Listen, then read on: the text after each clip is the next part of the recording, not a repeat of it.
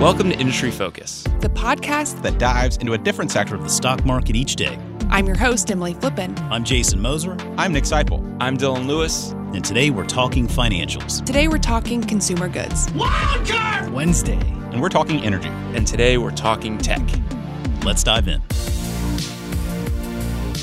It's Tuesday, June 9th, and I'm your host, Emily Flippen.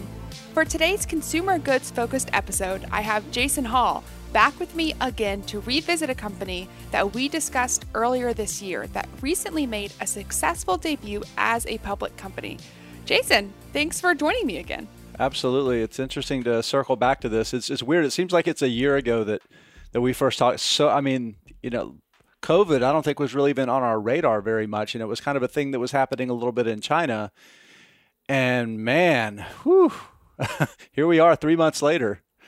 Yeah, the last time we talked about Warner Music Group, which is a stock we're going to be talking about today, I mean, it was only a few months ago. I think it was back in February. It was early February. The world yeah. is, wow, the world has really changed since then. Mm-hmm. It has. And, it has, and I think yeah. it delayed. It delayed the uh, the IPO a little bit. They kind of obviously kind of waited for things to normalize a little bit. And this is one of the biggest IPOs of the year so far, right? Yeah, and actually, the last time we talked about Warner Music Group, we were so concerned about the IPO landscape for 2020 versus 2019, and that feels so trivial now. Completely. It absolutely does. But yeah, I guess throughout all of this craziness, even though they did have to delay their IPO, Warner managed to get themselves out there on the public markets. And, you know, I don't know if you agree with me on this, Jason, but I feel like this is one of those underreported or undercovered IPO stories. It's one of the biggest, but between all the news about COVID, market turmoil, the protest here in the United States, it feels like this just slid under the radar. Yeah, it, it kind of did. Um, I, um, you know, I've I haven't followed it super closely since, you know, everything happened. I also cover the the oil and gas industry, and things have been in such turmoil there. And commercial real estate, things have been so bizarre because a usually safe business has been flipped upside down. Um, that I kind of, uh, to your point, because it is so undercovered, I was just kind of flipping through some trade some trade journal websites that I try to visit, you know, a couple times a month, and I saw I saw the headline um, like the day before they IPO'd, I'm like, wow, this is happening. And um, I was actually talking to our colleague Dan Kline um, about um, the rundown, one of the other TMF Live programs that he does, and he was looking for a spot, like a five minute thing to talk about. And I said, hey, let's talk about it. And um, we talked about it the day before the IPO, or actually, it was the day of the IPO and uh, that's the same day that I messaged you and said, "Hey, this is this is happening." So that's been like that was last week. You know, it's happened. It seems like it went from just off the radar to, "Hey, this is done. It's happened." So it's been been really interesting.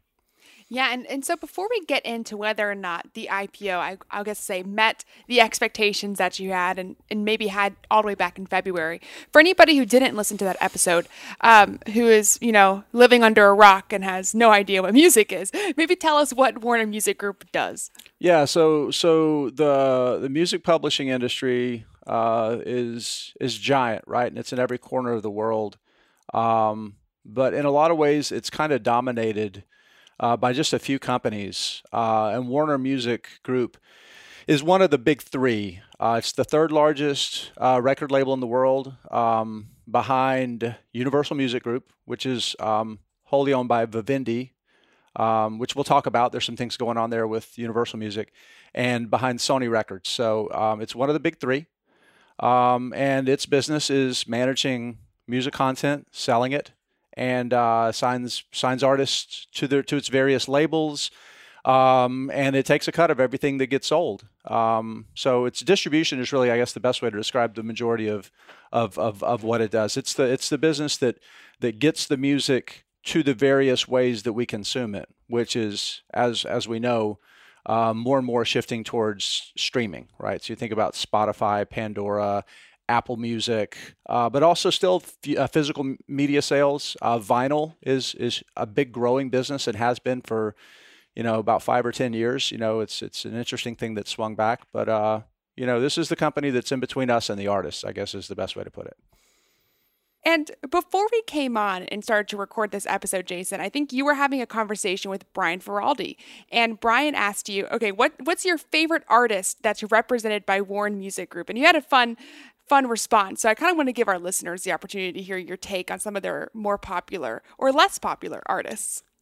Yeah. So the the main thing that I told that I told uh, Brian was that the, the part of the business that I like the, the that I like a lot is Warner Chappell, which is uh, kind of a collection of legacy older music. Um, I you know I love the I love the older stuff. Um, but uh, you know that's uh, this is again this is one of the third largest uh, labels in the world. They have you know so you think about Elektra Music, uh, you think about Atlantic you know Atlantic Records. So you think about some of those those labels that have been been around forever.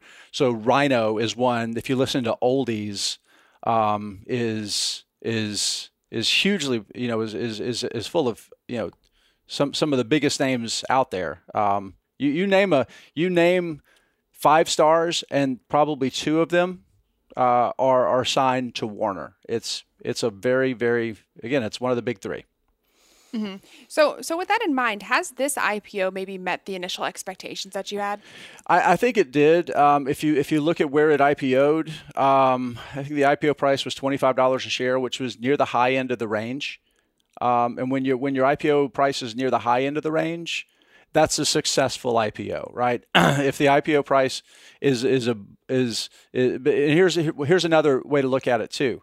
Um, it was near the high end of the range but the price has actually kind of skyrocketed since then. It's it's over thirty-two dollars a share now. So in a way, you could say maybe maybe they underpriced it, right? Because that's a mm-hmm. typical idea of if the if the price quickly moves above or below the, the IPO range, then the question is, did they really necessarily price it well? Um, but I think in general they did because this is a weird market, right? Stocks just go up now, right? That's so. Um, so there's a little bit of that, but I think in general it was. But again, you have to remember who benefited from the IPO, right? Yeah. And and let's talk about that because we mentioned it briefly when we talked about Warner Music Group back in February about why they were going public and it was kind of a unique scenario. Yeah, so Warner Music um, has been publicly traded in the past, um, and it actually has continued to issue uh, SEC filings, quarterly and annual filings, because it has publicly traded debt. Uh, but when it went when it went private, um, back in 2011, so about nine years or so ago, it was acquired by a company called Access Industries, which is kind of a, a broad. It's a, it's a privately held company that's pretty broad based that owns companies in a lot of different businesses. Um, not not really a ton of stuff in entertainment, to be honest with you. So this was kind of a just uh, just a kind of an outside of its normal ownership business. Uh, but the thing that's interesting about it is that it's kind of a consistent cash flow business.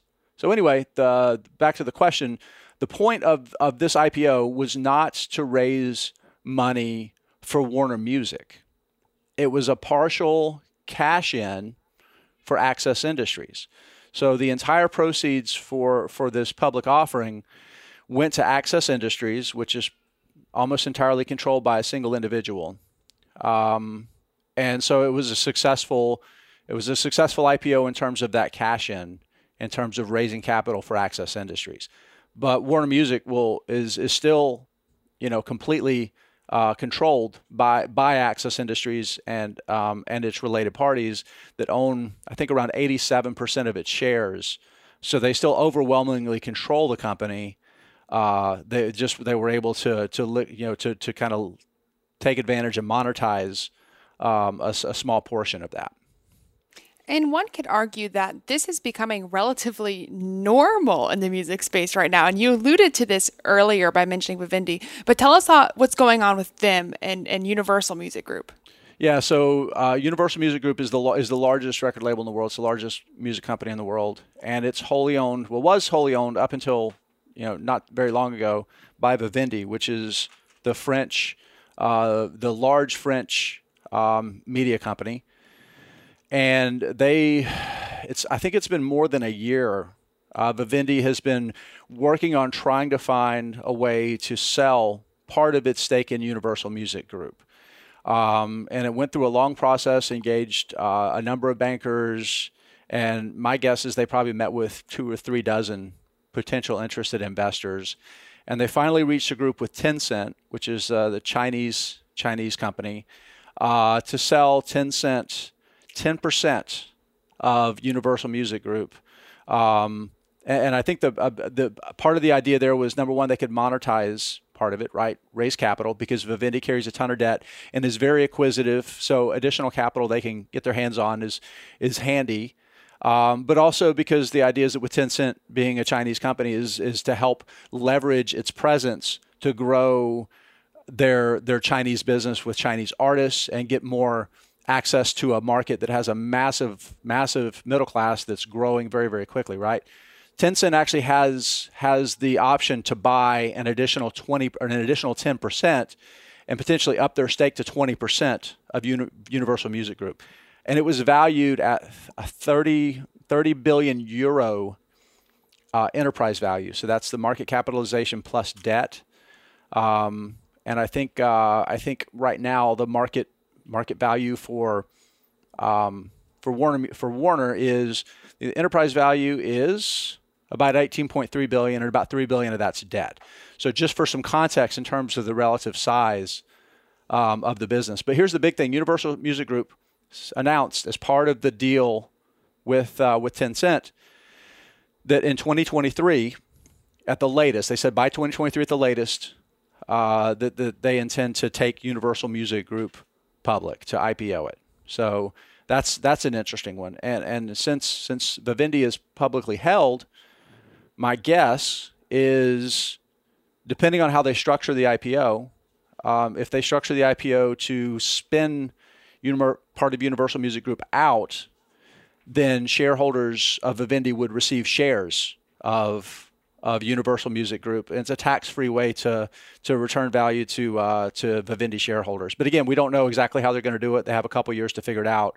Um, but I think it's interesting because it is part of a trend that we see where these companies that got absorbed and pulled private um, at some point are now getting spun back out. And I think we're going to see a cycle of that. It's going to continue through uh, perpetuity, right? It's just it's it's the nature of mm-hmm. media companies.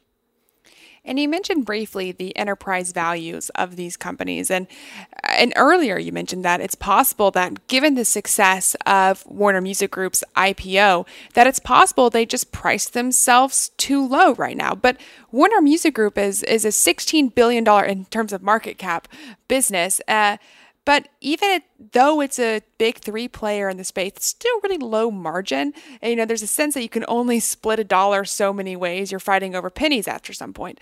But do you think this this IPO is underpriced and it's just reflecting its true value, or do you think that maybe this stock is reaching overvalued territory? I would lean more towards it reaching overvalued. Um, I, I think so. A couple things, right? So the music business has changed a little bit with with the advent of streaming. Um, you know, if you were to go back even to the last, you know, financial crisis that, that the world went through, media sales were still, you know, a, pretty large portion of, of, music sales were still physical media, right? People were actually still buying albums, buying CDs. Um, you know, I, um, uh, the Apple, you know, store, um, uh, what do they call it back then? The was the when you bought the iPod store, whatever they called it. I can't even remember back then, but but people bought you were buying music from Apple, right? And you'd buy a song at a time. So it was a little bit. The key was people were physically choosing to actively buy music versus the current model, which is streaming, which you can do like a Pandora or something that's for, that you don't have to pay anything for and you listen to ads. But then there's also Apple Music and Spotify where you pay a monthly subscription, right? So I think the thing that's that's starting to shift is people are i think going to be less likely to cut that that monthly subscription right now because they still want to have their music right? Entertainment tends to be kind of counter cyclical in certain ways. Um, so i think i think maybe there's a little bit of a view that this is a, a kind of a little bit of a flight to safety because music should hold up well right? And it's a pretty steady cash flow business right? The margins are slim. I think the gross margins uh, over the trailing 12 months, or excuse me, the profit margin was like th- three and a half percent, right? So it is a pretty thin, uh, low margin business. But in terms of cash flows, operating cash flows, you know, this is a company that you know, can kick off, you know, between four and five hundred dollars a year in operating cash flow, and turn part of that back into a dividend using again using the leverage of that of that debt balance um, to to kind of create some additional operating leverage. Um, and then pay a dividend. The dividend yield's like 1% right now based on the forward yield at, at recent prices. So I tend to think it's, I do tend to lean more towards it being a little bit overvalued right now. Again, simply because I think there's been some flight to the perceived safety of, of, of this kind of business. Um, I, as far as did they price it well? Yeah, I think so. It's just it's hard to know right now. Things are weird. Mm-hmm. I, I, see in my notes here that I wrote down one of the questions I wanted to ask you was about COVID. And as you were speaking, I was thinking to myself, why did I write that down? And then I remembered that explicitly in Warner's most recent filing, they had mentioned that they did not expect to see any negative impacts as a result of this pandemic. And I remember thinking to myself, I think this is the first company that has come out and said, nope, everything's the same for our business. So do you agree? Do you think that there's going to be no impact from COVID, or do you think that maybe there's positive impact from from this pandemic? I do. I do think um, that if there if there is anything on the negative side, it would be minimal, and it would only be mm-hmm. if we saw a really sustained, more permanent impact economically. Uh, that affected even this kind of business that tends to be relatively countercyclical, right? Um, I and I do I do I do tend to think that there could be some positives because I mean think about Disney Plus as a as a as a product that was expected to do well when it was first announced, right? And when it first rolled out, it did quite well. And then everybody in America was told you have to stay home. And it blew up, right? The number of subscriptions just absolutely exploded. And I think to a certain extent you could see some potential uplift for the Warner Musics and the Universals of the world simply because more people are going to be interested in subscribing to uh, a music a music service, right? I think the mm-hmm. the the question is when you start thinking about the ad supported music platforms, the the the the economics change because companies aren't advertising right now. Ad spend dollars. If you if you if you're curious about that, read Alphabet's latest earnings. They you know they tend look and they talk about how ad spending dollars have changed. Um, it's that so I think that could potentially underpin the economic economics of some of their uh, some of the the distributor their the the stream streaming services. But for the paid services, yeah, I think I think it's a potential tailwind. I really do, and that and that carries back to the, the if you own the content, or if you have the license for the content like Warner does, you're kind of in the winning in the winning position, right? Yeah, and you said you had talked earlier with, with Dan Kline on the rundown about this IPO when you first realized that the company uh, had in fact successfully gone public or was planning to go public immediately. And it's funny because I had also had a conversation with Dan, which I'm sure a lot of our listeners are familiar with because Dan's a frequent visitor on industry focused consumer goods. I should really call him the host. That's how often Dan is on.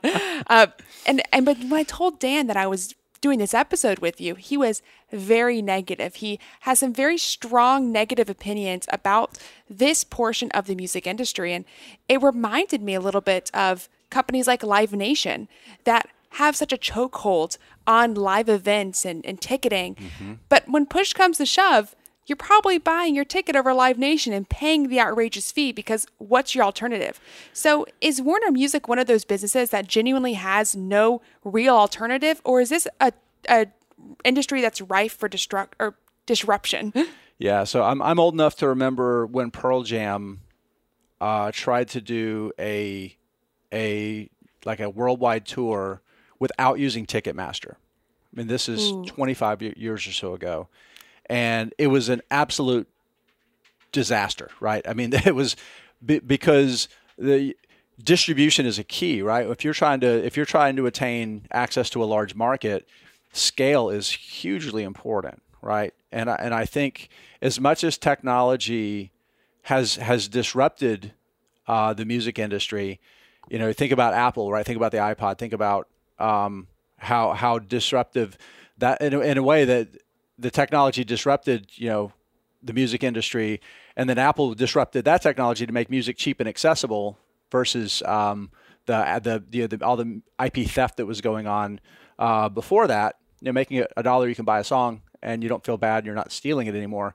So technology kind of saved the the the labels, right? But I think the way things are now, because of the scale of the industry, and if I'm Spotify, I, I, I have to I have to have the big three, right? I, I can't because I'm not I'm not valuable as as a um, as a as as Spotify because if the music leaves, the li- the listeners leave, right? I mean, the, the, the, entire value of my platform is having access to music that people want to listen to, right? So I don't I don't necessarily know that that translates to to pricing power for for Warner again because there there are other you know it's the smallest of the big three, um, but it has leverage you know to to get on to get on every single platform because it's the one that's in demand. Uh, I think where I'm I'm negative on on this industry as a group is it's kind of a you know it's kind of a microcosm of society in a way that you have you know thousands and thousands of artists uh, who struggle to make ends meet, um, who who you know, you know they, they're making no money right now because they make money touring, right? They make money uh, performing music. That's how they make a living, and distribution of their content is kind of how they create awareness. You know, there's just not a lot of money.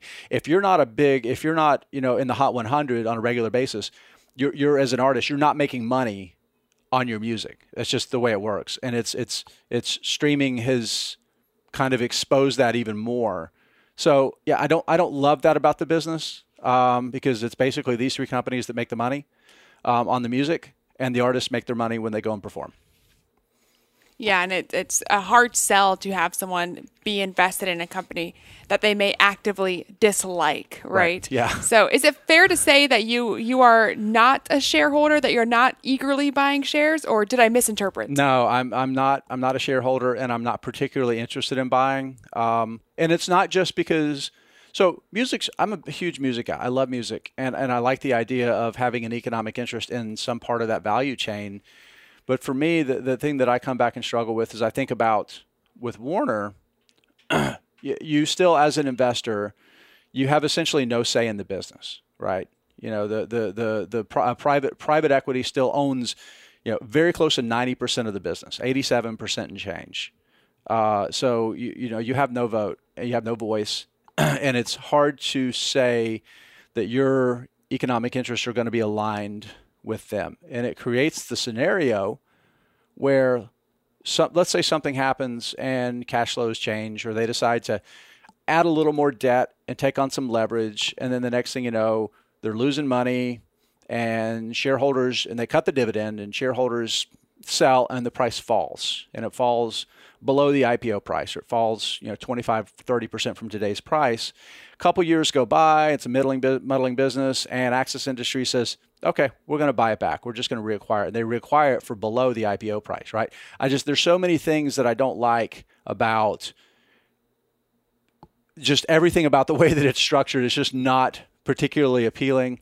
It doesn't offer prospects for you know high rates of growth. Even though the streaming is going to grow, you think about Africa, India, China, these opportunities for middle class growth that could drive revenues growth over time and cash flows growth it just it, it doesn't appeal me as as the kind of investment that has the prospects to either outperform the market over the long term or offer some other meaningful benefit like a high dividend yield that I can count on to generate income. So it just it doesn't it does it's just not a try. It's elevator music. How's that sound?